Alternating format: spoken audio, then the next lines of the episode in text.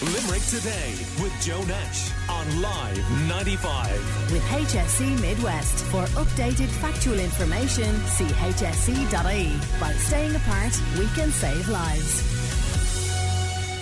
Now, uh, one of my favourite moments of the week, it's Mickey Mac's Music Memories, and broadcaster Michael McNamara joins us in the studio. You're welcome, Michael. How are you this morning? Thank you very much, and Joe, very good form. Yeah, now, you're looking today at a, a juncture, aren't you, in, in Limerick music and mm. in Limerick's social activity, and, and that was the transition to the nightclub. The nightclubs, yeah. We're talking sort of nineteen seventy-four to nineteen eighty-four, the nightclub phenomena.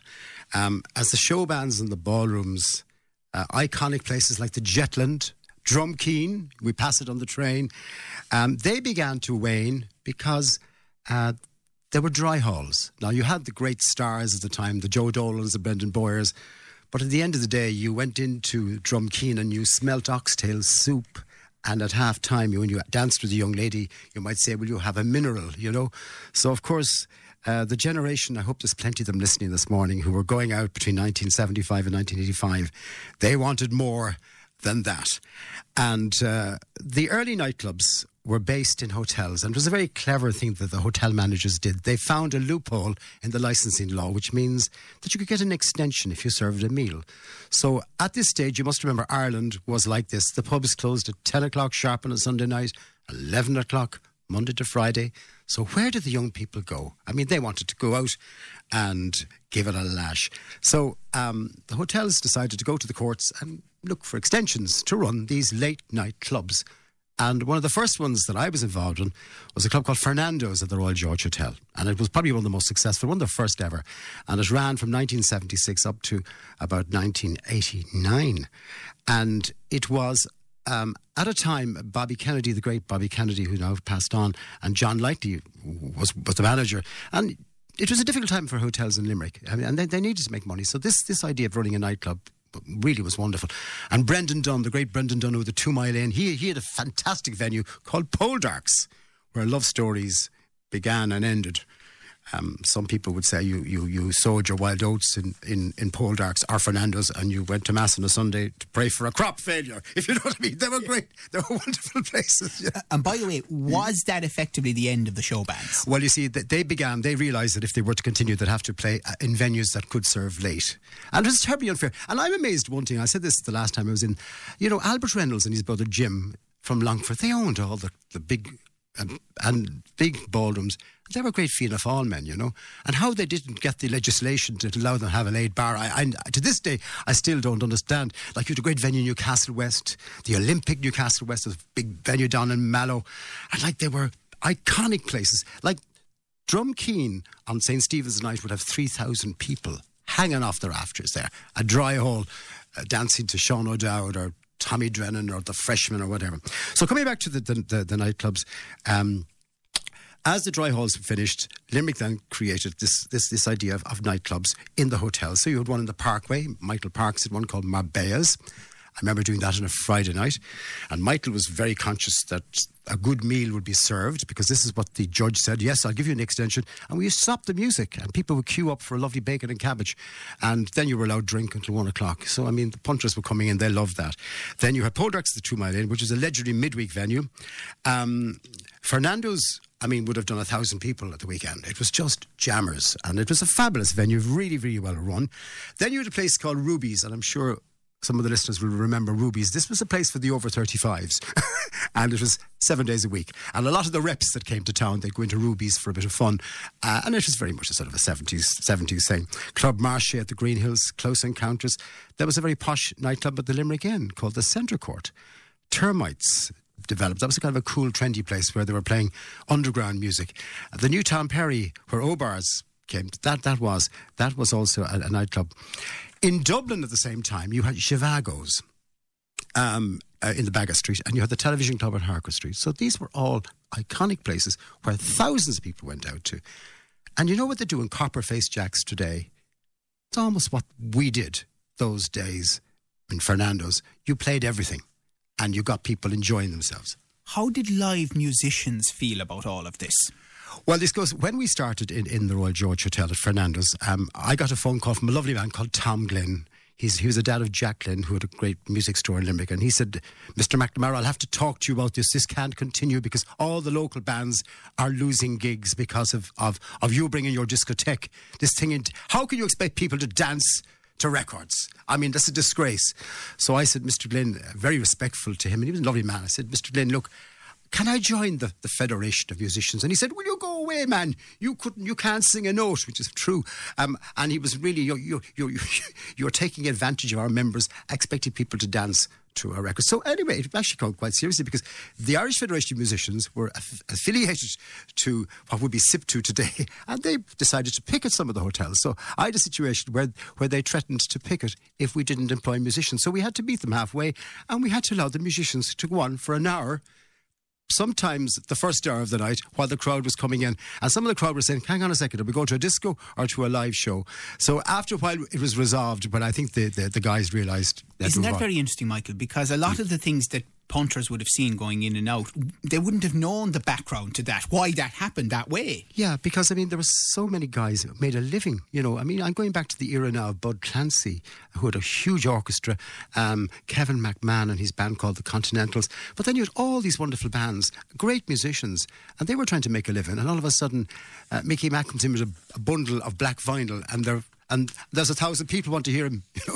Talk to me about the music and fashion of this era. Yeah, okay. The, the music, I mean, we're talking about some of the greatest disco. Disco would have really started. The first disco record was Rock Me Gently by Andy Kim, nineteen seventy-four. So we're into nineteen seventy-five when, when, when Robert Stigwood is working on Saturday Night Fever. You have the music, things like Dance Around Your Handbag to Gloria Gaynor and I Will Survive. Or you have Barry White, the wonderful deep voice of Barry White. The Hughes Corporation, Rock the Boat. You got the, you got the, you got them down on the floor, with their lovely white jeans, and they were uh, doing Rock the Boat. And imagine six or seven hundred people doing Rock the Boat. We had that, and I mean, it was unbelievable to watch. And the, the day glow lighting, and, and, and the atmosphere was. And in those days, D Js were personalities. We we spoke. Now, if you go in, when I go into a club today, the D J doesn't talk anymore. I mean, he's a, you, you know, and years ago, if you didn't talk, they said, Jason, he isn't a great D J at all, he's not talking. The fashion, well, if you look at the movie Saturday Night Fever or Grease, and look at John Travolta or Olivia Newton-John, that was the style. Um, jeans were definitely not allowed, no. No jeans, you couldn't wear jeans. Big signs up, no jeans allowed. And if I remember one one lady coming in with a very posh pair of designer jeans one night and being told, no, sorry, you're not going to get in. Um, platform boots were in. And those stylish jumpsuits the girls wore in the in the seventies, I mean, they were they were quite tailored looking. They were very popular. And the Charlie's Angel hairstyles. Remember Charlie's Angels? Well, they all had these wonderful Charlie's Angels hairstyles. So, I mean, they they certainly, they, they the girls looked extremely well. They weren't, they didn't dress the way a lot of them, I see a lot of them going out on Saturday night now with very, very short dresses. Um, you know, they, they they were very cool though, but they knew how to dance and they loved dancing to disco music. So what little piece are we going to hear yeah, now? I'm go- I've, I, I want to give an example of what was sort of a great floor filler back in those days. And it's a beautiful song by a lady called Candy Stetton, who, who indeed in recent years had, had a, a club anthem with You Got the Love. This is a song called Young Hearts Run Free, for all those that were young, free and single, ready to mingle back in the seventies.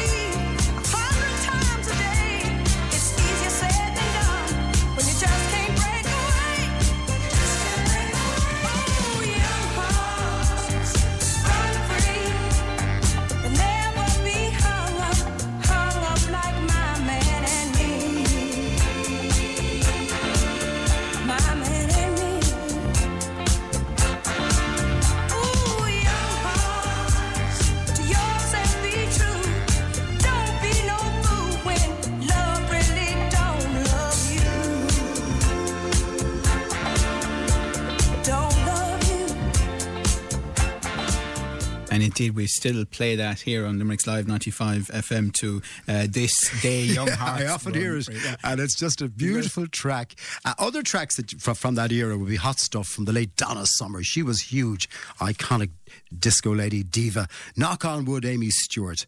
Then there was a magnificent group called Odyssey, and they had a track called Native New Yorker.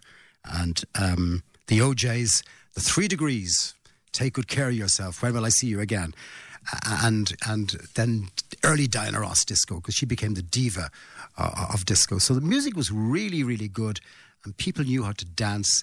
And if you ever look at some of those uh, Northern Soul movies about the Northern Soul dance thing, uh, people really took it seriously. And it, it, it was an event to go out to, to, to one of these clubs. Yeah.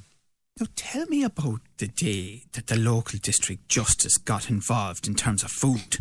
Well, you see, the problem here became that everybody was going then, not alone for the one extension, but all the hotels were going for five nights a week.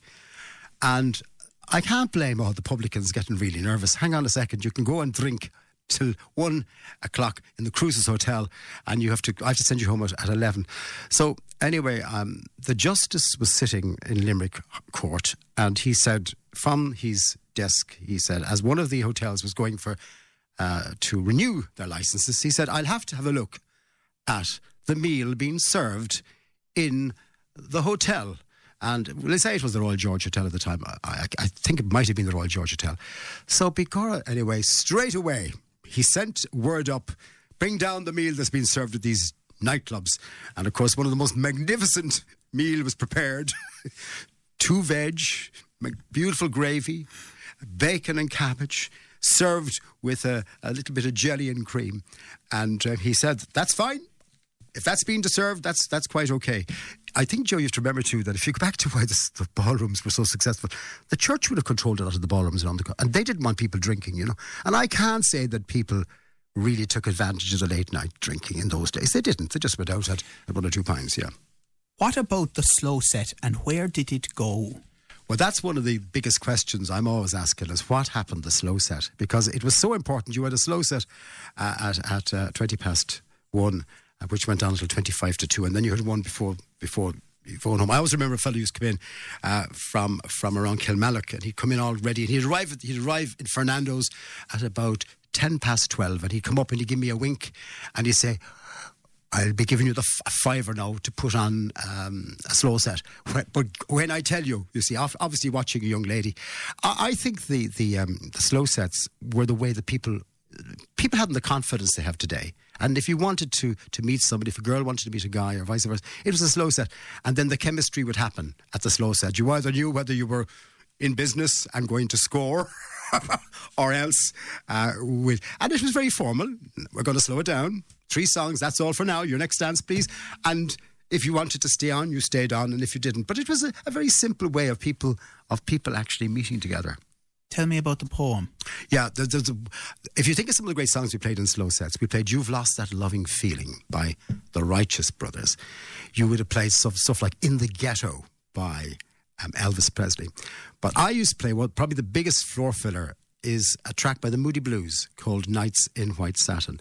And being a D J up, up on the D J box, uh, one night I decided that I'd throw in a bit of a poem. And... Um, I'm going to play Nights in White Satin, and I'll try and remember as much of the poem as I can. This has certainly been back memories to, to people who were dancing in, in the seventies and in the eighties, and it's the Moody Blues.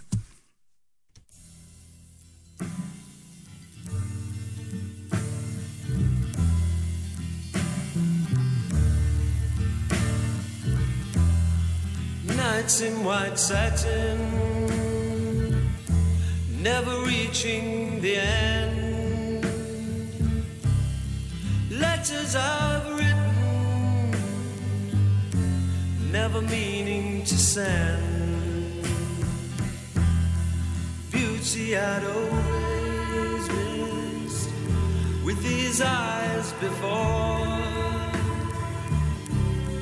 Just what the truth is, I can't say anymore, 'cause I love you.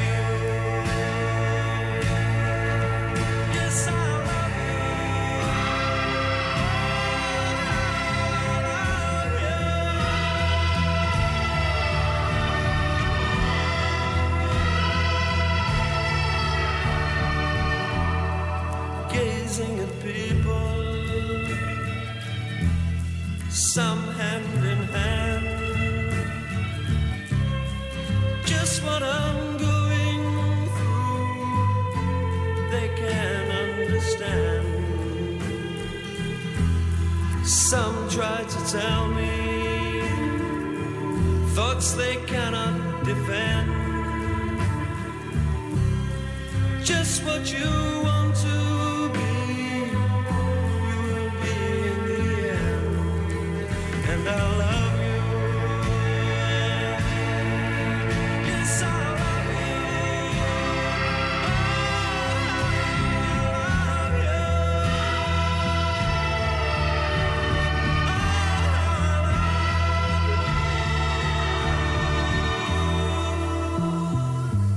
cold-hearted orb that rules the night, removes the colours from our sight. Red is grey and yellow-white, but we decide which is right and which is an illusion. Impassioned lovers wrestle as one, lonely man cries for love and has none. New mother picks up and suckles her son. Senior citizens wish they were young.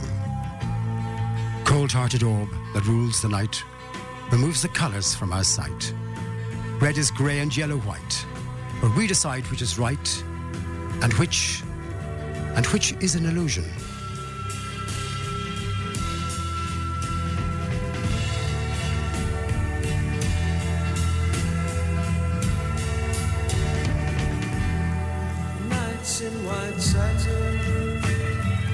satin, never reaching. I've written, never meaning to send. Beauty I've always missed with these eyes before. Just what the truth is, I can't say anymore. 'Cause I love you.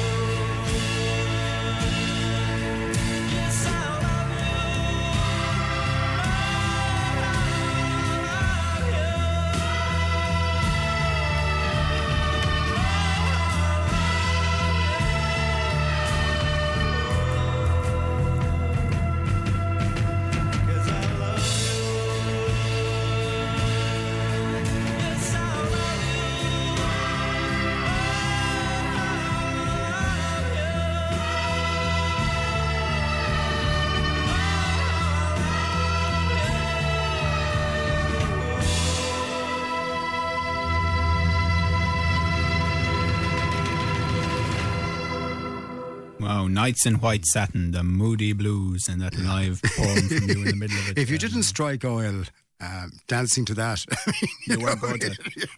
And you can just imagine the, the ultraviolet lights, and in those days, ultraviolet lights, and they shut up your dandruff, you know. Oh, yeah. and, and the couple of blue, and I mean, it was a very cool scene again. It was, it was, it was, it was a wonderful soundtrack to falling in love. What are you going to look at for us in the next episode? Yeah, I'm going to move on to, to, to eighty-five to ninety-five, where dance began to change. Um, people changed then, where, where it all became um, non-stop dance. They wanted mixing. Um, the whole thing of what happened in Manchester at the Hacienda in the late eighties, and Cream in Liverpool, the Ministry of Sound, all that sort of thing. And I was very much part of that in, in, in the the end of my, my career on, on, on two F M, because I sort of pioneered that and enjoyed even going to Ibiza. But how it how it all happened then, and how Limerick, um, you know, and Doc's nightclub, a wonderful nightclub, uh, and how the country embraced this new sort of scene. And where are we now with, with, with it? And I asked the question again, I have to mention Coppers. I mean, Coppers is still an event. And I often wonder if... Um, club owners went back to creating the events that we would have created in those years gone by, that they probably would be more successful. I mean, you go into Coppers and you'll hear the Republic of Ireland song, Ole, Ole, Ole, every night. And that, that is would be terribly uncool in a normal nightclub elsewhere, you know. Absolutely. All right. We look forward to that, really enjoying this uh, special series. And Michael McNamara, thank you very much, with this week's Mickey Max Music Memories. Limerick Today with Joe Nash on Live ninety-five. With H S C Midwest. For updated factual information, see H S C dot I E. By staying apart, we can save lives.